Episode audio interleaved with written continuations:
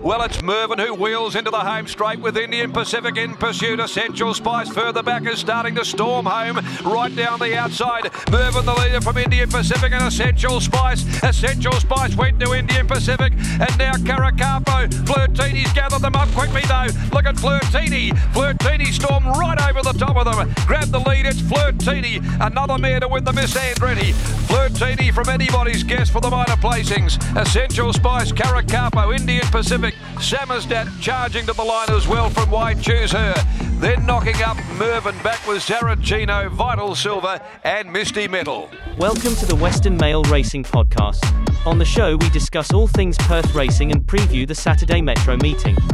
We'll also be interviewing industry participants, but first, it's over to Mike Johnson to get us underway. Yes, g'day, and welcome back to the Western Mail for 2022. Happy New Year to everyone out there. Hope you had a great Christmas and New Year period.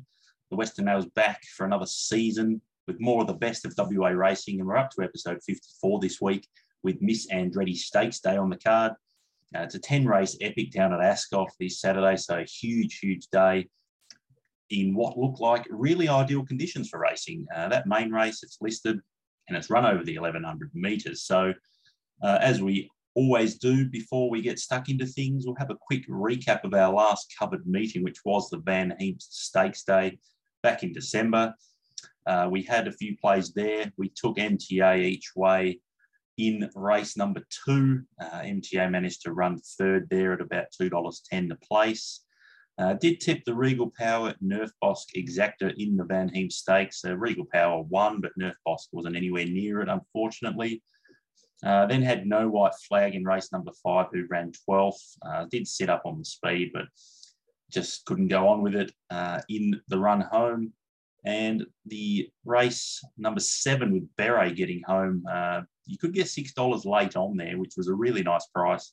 And she's gone on to frank that form further, winning the Group 3 Latrice Classic over the 1800. So, yeah, pretty decent day there on Van Heemst Stakes. And a really nice way to end 2021. So we'll get stuck into the preview proper.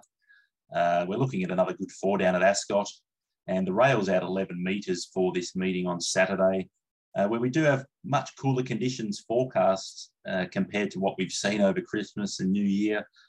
Uh, won't be 40, and more like around 28, 29 degrees, I believe, uh, with a fairly decent southwesterly breeze in play for most of the afternoon, most of the day, uh, really. So uh, expecting them to be able to run on uh, the horses. So hopefully it plays that way. The rail is out, so generally speaking, the further out the rail, the the wider they can come, uh, further out down the home straight. So fingers crossed that happens. So we'll kick off the plays this week. Race number one, it's the Magic Millions two-year-old plate over the 1200 metres.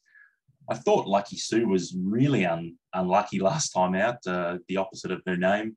Uh, went down a lip there to Sunny Honey last Saturday over the thousand. Uh, thought she did quite well in the concluding stages after sitting off midfield in the run. Uh, just kept hitting the line late, uh, but did get into a bit of a bumping uh, duel there with the winner at about the 125, uh, thus causing her to lay in. They did protest afterwards. that was subsequently dismissed, though. Uh, but I thought if she could repeat the effort this week, minus the bumping and laying in, of course, I think she has to be going really close here. And we see Joe as a party jumping on with seven debutants lining up. I think he could possibly land a touch closer here. Uh, so this girl's racing very well with a pair of second placings so far. And I think that win is not too far away. And I was keen to be on, uh, happy with the $3.40 that is currently on offer uh, hasn't moved from that opening price. So I think Lucky Sue in the first at $3.40. So we'll head over to race number two next. It's the Amelia Park Plate for the three-year-olds. It's over the 1200. Uh, much like his first up win, which is very impressive. I thought he's a sizzler looked really well suited out to the 1200 here. Did have to chase home Bopping Blue and Beads over what I thought was an unsuitable assignment last time out, going from the 11 first up back to the 1,000. Um, I think we'll see similar conditions to what this Son of Sizzling encountered first up for that win, uh, where he sat at the back in a small field and zapped them in the run home there with the southwesterly breeze in play. uh, as I mentioned earlier, as well as that rail being out. So we saw on that day beat home Thomas Magnum and Rock and Rupert, who uh, Rock and Rupert went to Belmont on Wednesday, uh, yesterday, and won. Well, he won to frank the form. So a nice extra push there. Chris Parnham continues his association with this fella. Once again, maps out the back in the field of seven. Uh, does get a, a, few weight swings off uh, Beads and Bopping Blue, I believe, as well, uh, who should ensure it's a, a, good tempo. And I think uh, he's a Sizzler can stalk factory made into the into the straight and make his move from there. He's also a previous winner third up as well, so I'm really keen. Two dollars eighty, uh, coming a little bit from uh, his opening at about three dollars, but yeah, I think that's uh, probably short enough. Wouldn't want to be taking anything less than that for he's a sizzler in race number two. So after the first couple, we're skipping ahead a little bit to around the midway point of the card uh, to race number six, actually. This is the Striker Indoor Sports Leeming Handicap. It's a graduation, one metro win. It is over the 1500. It's a decent sized field, uh, field of 12 at the time of recording. I was quite taken by the effort of Deputano actually uh, first up. Uh, she ran fourth in a 66 plus mile back on Perth Cup Day. Uh, she sat near last in the run there after being sent back from a wide alley, uh, but did hit the line really nicely, I thought, to finish 1.2 lengths behind Bogart with very fast and Bruce Almighty filling the minors. We then saw Bruce Almighty come out last Saturday and win, led all the way over 1500, I believe. So that further franks the form. And when we throw in that class drop for Deputano as well, I'm really keen back to the basically a 60 plus here. So uh, that run home as well saw her clock the best last 600 of the race uh, with a 35.30. And even though she's drawn wide again, I think new rider Paul Harvey will take her back and can probably land second last pair in run. I think she'll be in a similar spot to the race favourite here in Fashion Queen. And just feel from that spot in transit, Harvey could probably use Fashion Queen as a slingshot into proceedings where I do expect uh, Deputano to make good improvement second up. Uh, much like he's a sizzler, uh, the conditions should be suiting her.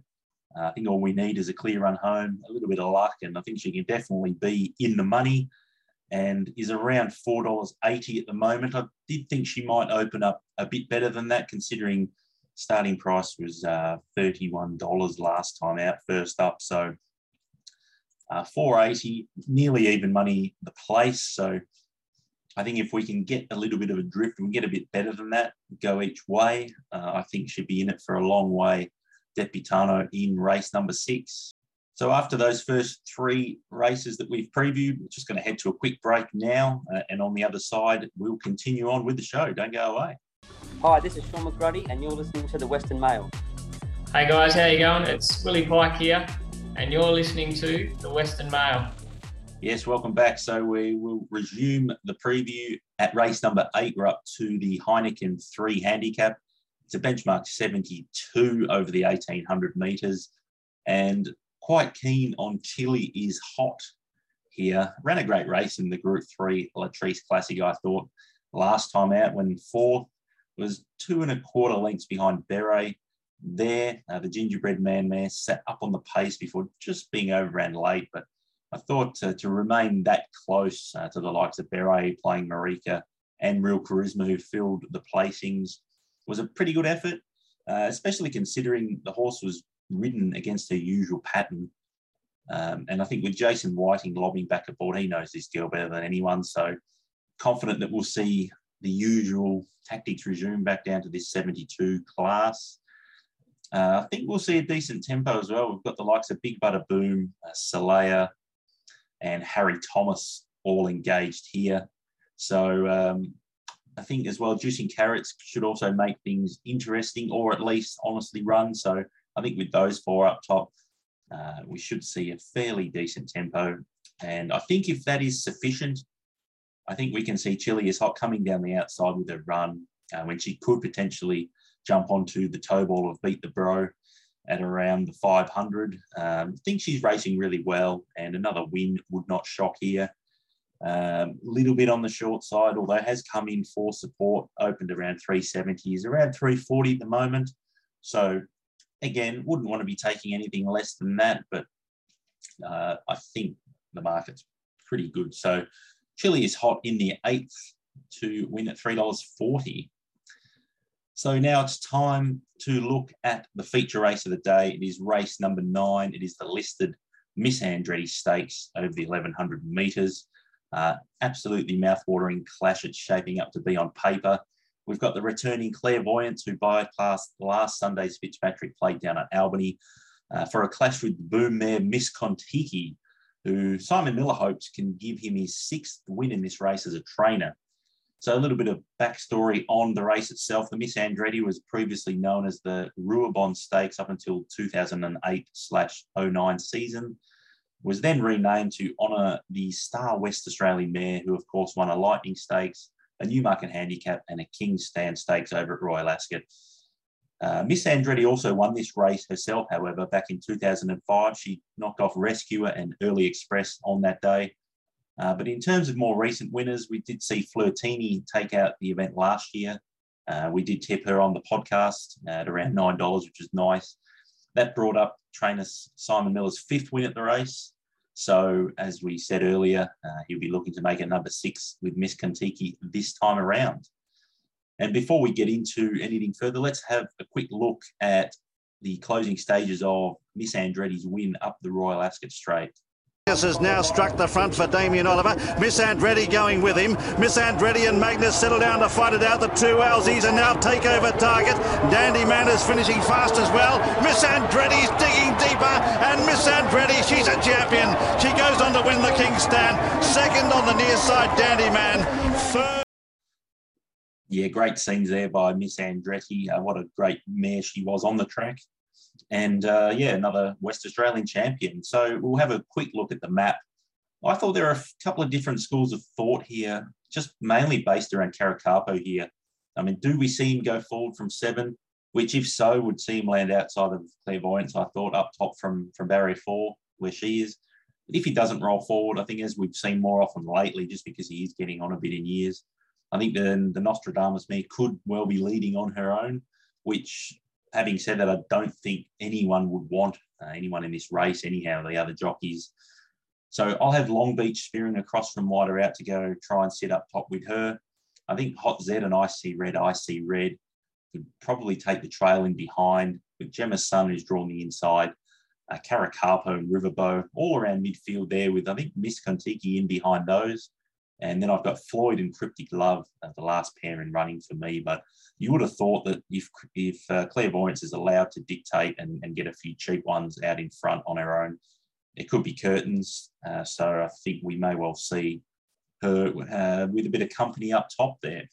So, which leads to my tip for the race, and it's really impossible to go past Miss Contiki here.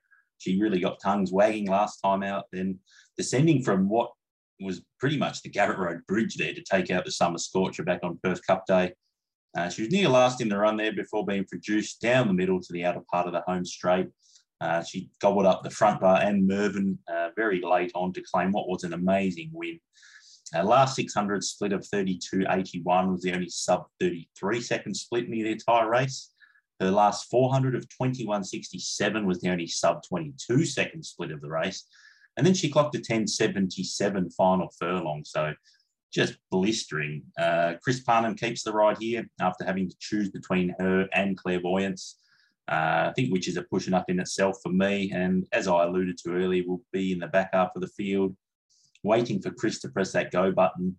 Uh, clearly does her best work late. Uh, she'll have come on for that first up run, throw in the extra 100 metres as well as what appear to be ideal conditions on paper at least. Uh, I think only bad luck beats her here and made her my best of the day at $3.10. Uh, did see she'd open 290. Uh, it's gone out a little bit. So I think uh, based on the numbers that she ran uh, first up, I can only see her coming in from that price.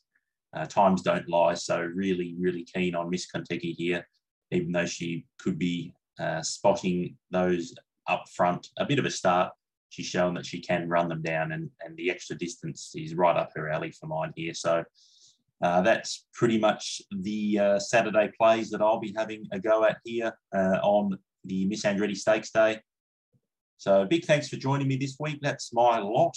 Uh, if you have enjoyed the show, feel free to give us a like or a subscribe. Uh, you can follow at uh, Twitter at Western underscore mail. Uh, there's a Facebook page as well at TWM Pod uh, or YouTube at Western Mail Racing. So that's how you can get involved. And uh, big thanks for tuning in wherever you are or however you're tuning in. And I wish you good punting over the course of the weekend, wherever you're playing. And as always, stay safe and we'll be back next week. Bye for now.